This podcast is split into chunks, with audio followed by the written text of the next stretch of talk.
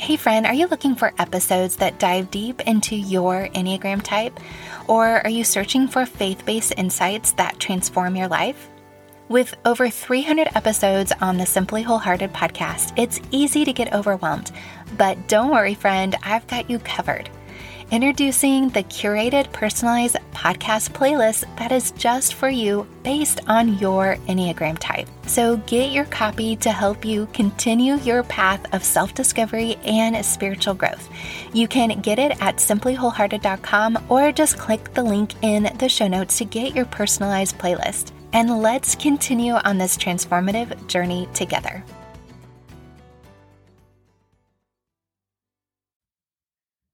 Are you a mom and have found yourself recently asking, What happened to my sweet little boy or girl? It seems like you're constantly in conflict with your kids, who look more like adults on a daily basis. Are you finding it difficult to keep enough food in the house? Well, congratulations. You must be a parent of a tween or teenager. and friend, you are not alone. I'm truly in the thick of things myself having three kids in three years means we have hit these tumultuous teen years in full force. But I'm excited to say, as we continue this month's focus on wholehearted relationships, I have some hope and super practical wisdom for loving and communicating with your teens really well. Now, if you're a mom who hasn't hit the messy middle, or maybe you've just come through it, and live to tell about it, I hope you listen to the intentional takeaways that apply to you. And if you know a friend who needs some support and tools for parenting their teen, will you share this episode with them? It might be precisely the encouragement they've needed to hear. Because today I'm going to unpack a few pieces of the personality puzzle to get you down the road of discovering your teen's natural communication style and tips on how to parent each style as they need. Hello, and welcome to the Simply Wholehearted podcast.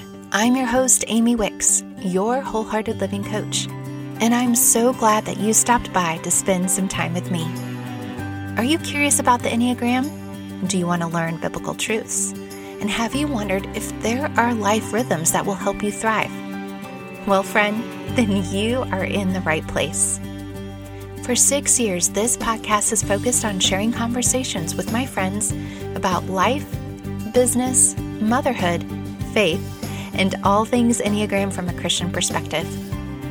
I truly understand what it's like to juggle everything as a wife, mom to three teenagers, a pup, and all while building a growing business.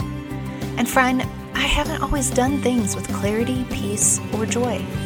But still, the Lord has taken my brokenhearted pieces and healed them so I can live with wholehearted rhythms to provide women like you with a step by step process so you can get free of anxiety, shame, and frustrations that might be holding you back from thriving. I pray that the Lord speaks to you as you listen today and that you would invite your friends and family to join the fun conversations. Are you ready to laugh a little and learn a whole lot? Alrighty, let's get to the conversation. If you happen to be a parent of a teen, you know that the number one pain point of conflict is often between your kid's use of their phone. Yes, because teens tend to focus on adult rights and parents tend to focus on all the adult responsibility. It is a major pain point and a point of contention. But here's the deal.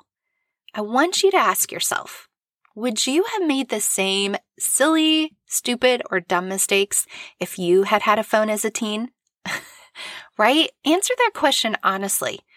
Because if you grew up in the 80s and became a teen, like early 90s, the only thing you had trying to get your attention or vying for your attention were magazines, the Nintendo system, cassette tapes, and the early years of MTV. Okay, maybe throw in there some CDs.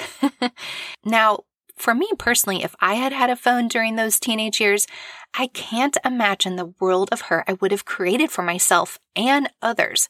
So it's really no wonder that our teens don't use it properly or want to use it properly.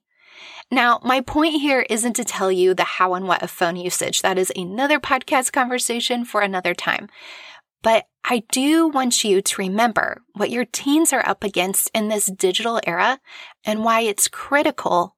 And I really want you to pay attention here, but it's critical to practice curiosity and study your teens. Now, I've been known before to use the phrase, be a student of your child. And really, you do get this fantastic opportunity to not take a step back now that they're teens and they've developed ability to converse, articulate, and form their own opinion. In fact, it's an invitation to engage in deeper conversation and engage with them in a way that is more curious. So rather than constantly telling, teaching, or travailing over the way it was when you were a kid, you get to ask more questions, listen a little bit longer, and wait for them to respond. Because, my friend, you would likely have made the same mistake your teens are making or going to make. In fact, if you can remember that far back, how helpful would have been if your parent or teacher asked and listened more about your struggles rather than telling you what to do. Again, I'm not here to fully dive into boundaries for teens. I will talk about a little bit, but I promise that any boundaries you need to put in place will go a lot further if you take time to learn their why, their what, and how they think their freedom should look. Curious conversations around this topic will help you win most of these battles for the long term. And in fact, honestly, it's not even about winning battles, right? It's about winning their heart. Ultimately, their heart turned towards the perfect Heavenly Father who will never let them down and then lovingly attached to our hearts. And this is where I like to use the Enneagram. The Enneagram can help engage your curiosity and help you approach your teen to meet their unique need, whether it's conflict resolution, schoolwork, boundaries, chores around the house, and of course, even phone usage, right? Okay, if you've been here for a hot minute, you may have heard me tell you that I was the school PE teacher for a couple of years. Now, it was just a half a day. It felt like a very long day, but it was a half a day, once a week job. But I'll tell you what, I learned so much about kids. And in particular, there was a specific game that gave me a lot of insight through the power of observation with kids from age 5 to 17. There was truly clear behavior patterns with each child who would get into that gaga ball pit. Now, if you don't know what a gaga ball pit is, it's this octagon shape that goes on the playground at school where kids can hit a ball back and forth, almost like dodgeball, but in a secured area.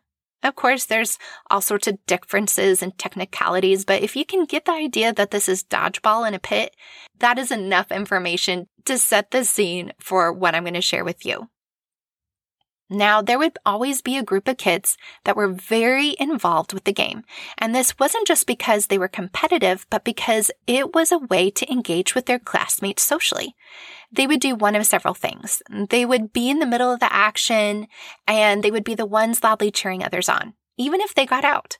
Or sometimes they would pretend they didn't care about the game if they weren't catching on as quickly as they liked or weren't as good at the game as they'd hoped. And then there was another group of kids who were eager to know the rules, to play by the rules, and make sure everyone was playing by the rules. These were the kids who were also often more concerned about how others felt about the game or if someone felt hurt or left out. They were also hesitant to make big plays that might cause other ones to get mad at them, right? They weren't about to provoke the wrath of their peers. And then the last group of kids, they were often found in the corner of a pit and they would get as low as possible, or they would huddle behind a group of people, or they would just get out of the pit as quickly as they could. They weren't typically the ones jumping up and down with excitement about the games that we would play, especially in those younger grades. I had to make sure that they weren't wandering off to play alone or go to the swings far away from the crowd. Well, of course, there's many stories like this or analogies. One of the best things I learned to navigate the challenge of getting these kids to play together on a weekly basis was being curious about their unique communication style. It also helped me learn why my parenting challenges aren't like my sisters, my best friends, or even my neighbors because each of us has a distinct combination of communication styles in our home. Like, think about this, right? Now, I won't get into the weeds of how all these different combinations could possibly play out in your home because it won't make much sense until I dive into the details of the communication styles. So, do you have a pen and paper ready? All right, it's okay. If not, if you're multitasking, I want you to pay close attention and then come back to these tips later to take notes. Now, again, you may have heard me talk about stances before, but if you haven't, let me provide a recap with some more details that will be helpful in your investigation or as you lead with curiosity. The word stance in the Enneagram describes each person's posture toward communication. It also explains their natural conflict style and even orientation to time. There is so much insight to glean from this part of Enneagram teaching, and I plan to explain it more in the coming months. But for now, understanding stances has provided the most benefit in the connection with my kids. And that's why I'm sharing this information with you today. It's going to get a little nerdy and technical, but if you can follow along, I promise it will be so worth it. Now, first, there are several divisions of three in the Enneagram, and the stances or communication style provides one group of the nine different types. The three stances or communication styles that I'm going to expand on today are the assertive stance, the dutiful stance, and the withdrawing stance. And to help you remember the differences, the assertive stance moves toward people to get their needs met.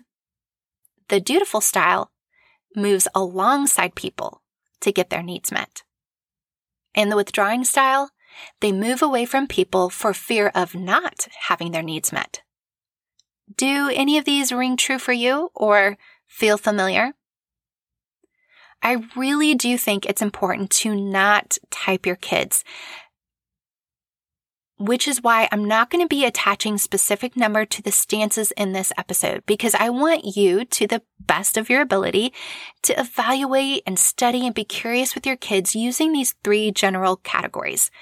Over time, you can have a conversation with your kids as they become more interested in learning about their unique personality. And there's some fun resources coming down the pike here soon with Simply Wholehearted to make it even more fun. Okay, now that we have that foundation, I have some keys for you to use as you evaluate what your child's natural communication style is. As I mentioned, the assertive style of personality moves towards people to get their needs met.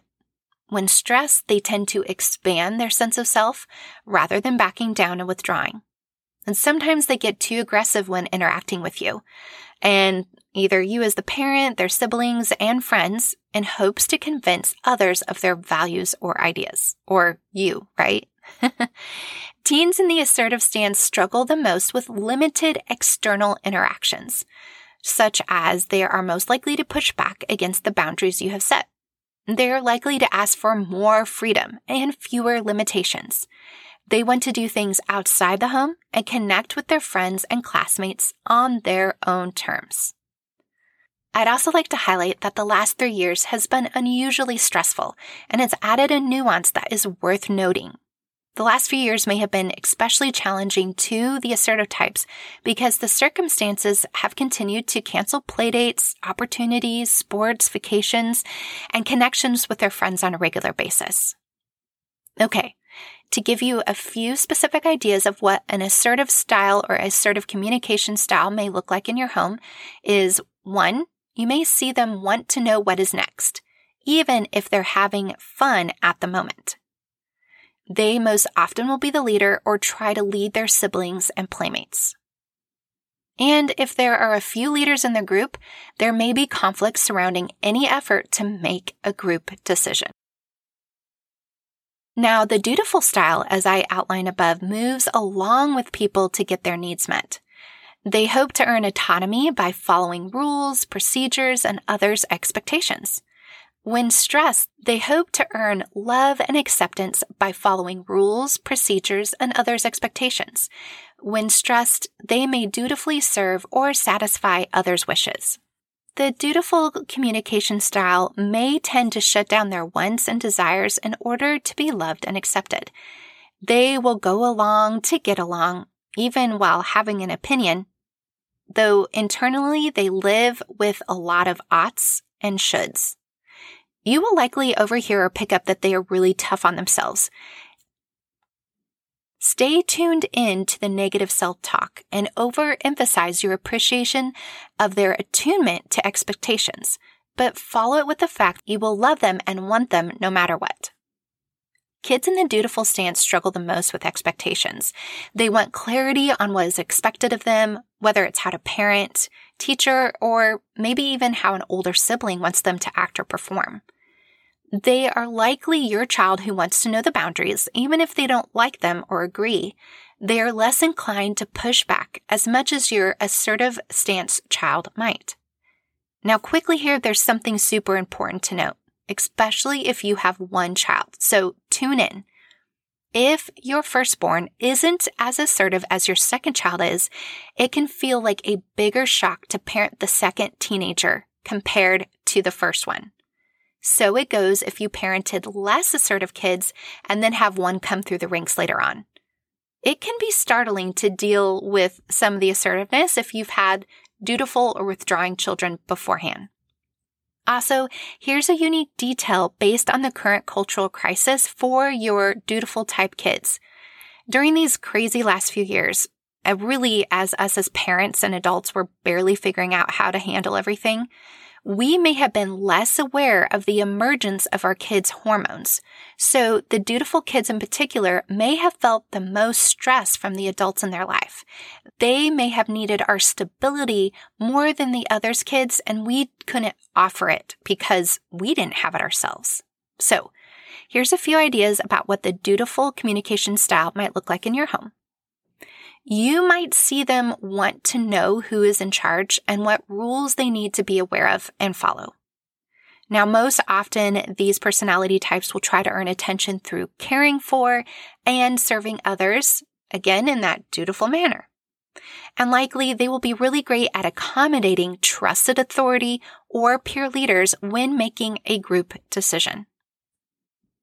Now, the withdrawing style tends to move away or withdraw from people for fear of not getting their needs met. When they're under stress, they tend to retreat to an inner world of imagination or perhaps even zone out. Sometimes it feels very challenging for them to summon up the energy to deal with the outside world. They may be your child who expresses their struggle with fitting in with others and could even come across as shy, especially in larger, unfamiliar groups. It may just take them a little bit more time to warm up to others. Kids in the withdrawing stance struggle with the constant intimacy of a busy family life. Now, when all of the shutdowns happen, they at first may have experienced some momentary relief. But then as time went on, the typically spacious and comfortable living quarters may be felt smaller, and they were really in desperate need of space. The bubble they had was challenging, yet it also may have created a sense of complacency. So maybe now that things are more open, they are struggling to adjust to the constant interaction outside the home or the pace at which your family is typically comfortable with. Or maybe you as a parent is typically comfortable with. Now, as it goes with boundaries with this communication style, they are more inclined to push back, but their pushback looks different from the assertive types. Remember, the assertive stance will likely want more freedom and liberty outside the home with their social group and on their terms. The withdrawing stance will also challenge their childhood boundaries because they want more independence within the home, greater freedom to retreat to their room, and likely fewer time restrictions with their electronic devices, which support their desire to retreat. This change can feel a little bit more startling or abrupt for you, the parent, because you feel that sense of detachment emotionally or even relationally and mentally compared to the assertive types who are more avert and their detachment tends to be more physical. Now, to give a few ideas about what a withdrawing style might look like in your home, they may not interject themselves into the family conversation. And they could even potentially be carrying some resentment and hurt because they feel like they're not being heard and seen compared to the other family members. They maybe even wonder if they fit in or they think they could have been adopted. They may be content to play alone or separate from siblings and friends, more like the physical separation or going inward and retreating within their thoughts and their feelings. Now, if they're strong leaders in a group of peers or even maybe within their home or sibling set, they may tend to retreat or withdraw for fear of not being heard or not being able to adequately express themselves and their opinions. Okay, friend, I know this is a lot of information and it could feel a little overwhelming, but I do think that as you study this and study your children, there are things that are going to become more apparent and how it manifests itself in your home. If you do desire more questions or understanding about the communication style, I do have a resource that I'll connect you to in my show notes.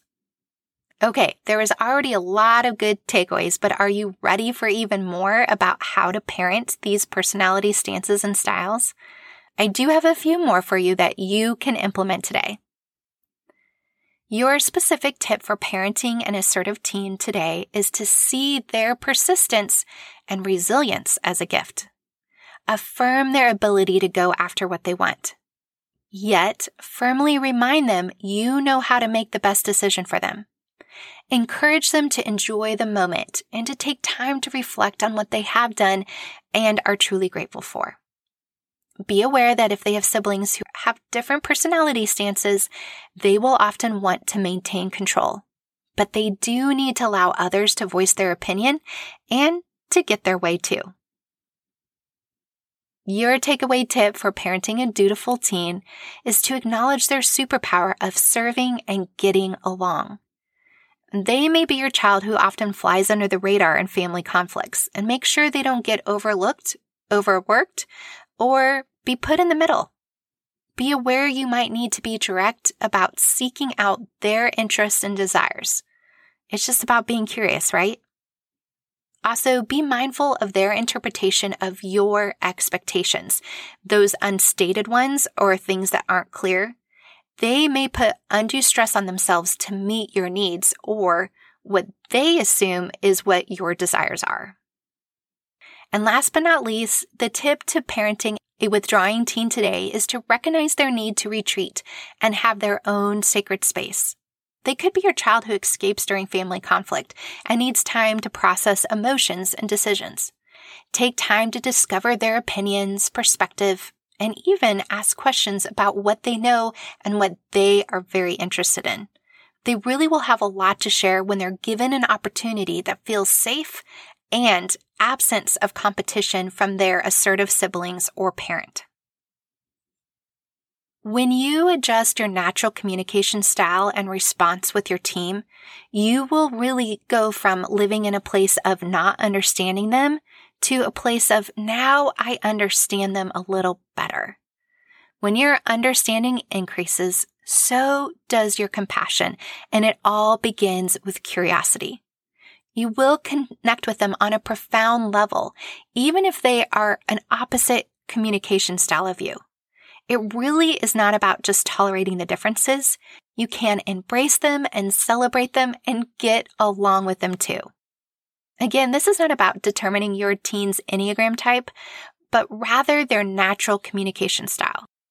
Once you go through the steps of determining their preferred interaction, then you can mindfully adjust your approach to training, discipleship, connection, and even boundaries. When you remember the differences or the similarities, it will help you stop with the emotional knee jerk reaction, and you might find yourself enjoying being a mom or a caregiver of a teen just a little bit more. Okay, friend, is your hand tired from all that note taking? well, if I know you, this first listen was likely done while you were being the Uber driver for all your kids' activities, tackling a few chores, or walking the neighborhood. And regardless of where you listened, I know you can implement your new knowledge today. And remember, you can go back and re listen. Did you enjoy this parent focused episode? If so, I would love to hear your feedback. And I would also love to point you to some other series that you might find beneficial. And just make sure that you keep checking into the Simply Wholehearted podcast because I have a special series on motherhood with some extra special co hosts, Janae Lanier and Sarah Cronin, who are coaches in my Wholehearted Coaching Collective. They have agreed to work with me on a podcast mini series with you, the mom, in mind. We would love to hear the topics that you would like us to focus on. Email me, wholeheartedenneagram at gmail.com, or just send me a direct message on Instagram at wholeheartedenneagram. And also this week, I have an extra special guest interview that you do not want to miss. So follow this podcast. You don't have to pay for it. Just hit the follow button because the Amy Porterfield, an online businesswoman rock star, is my guest to share her practical advice and tips to do work you love. Her new book, Two Weeks Notice, is perfect for those looking to make a career change, for those who aren't totally sure where to begin. And by the way, if you have listened this far into the episode, then you might be interested in learning more about a mentorship program that I'm opening this month. The program begins March 6th, but you can learn more about the Wholehearted Coaching membership at simplywholehearted.com or the link in the show notes. And next week, my new friend Simi John is going to be helping us wrap up this series on relationships with an inspirational chat about wholehearted community and life as an Enneagram 6. Until next time, friend, continue to pursue God's perspective, purpose, and plans for your simply wholehearted life.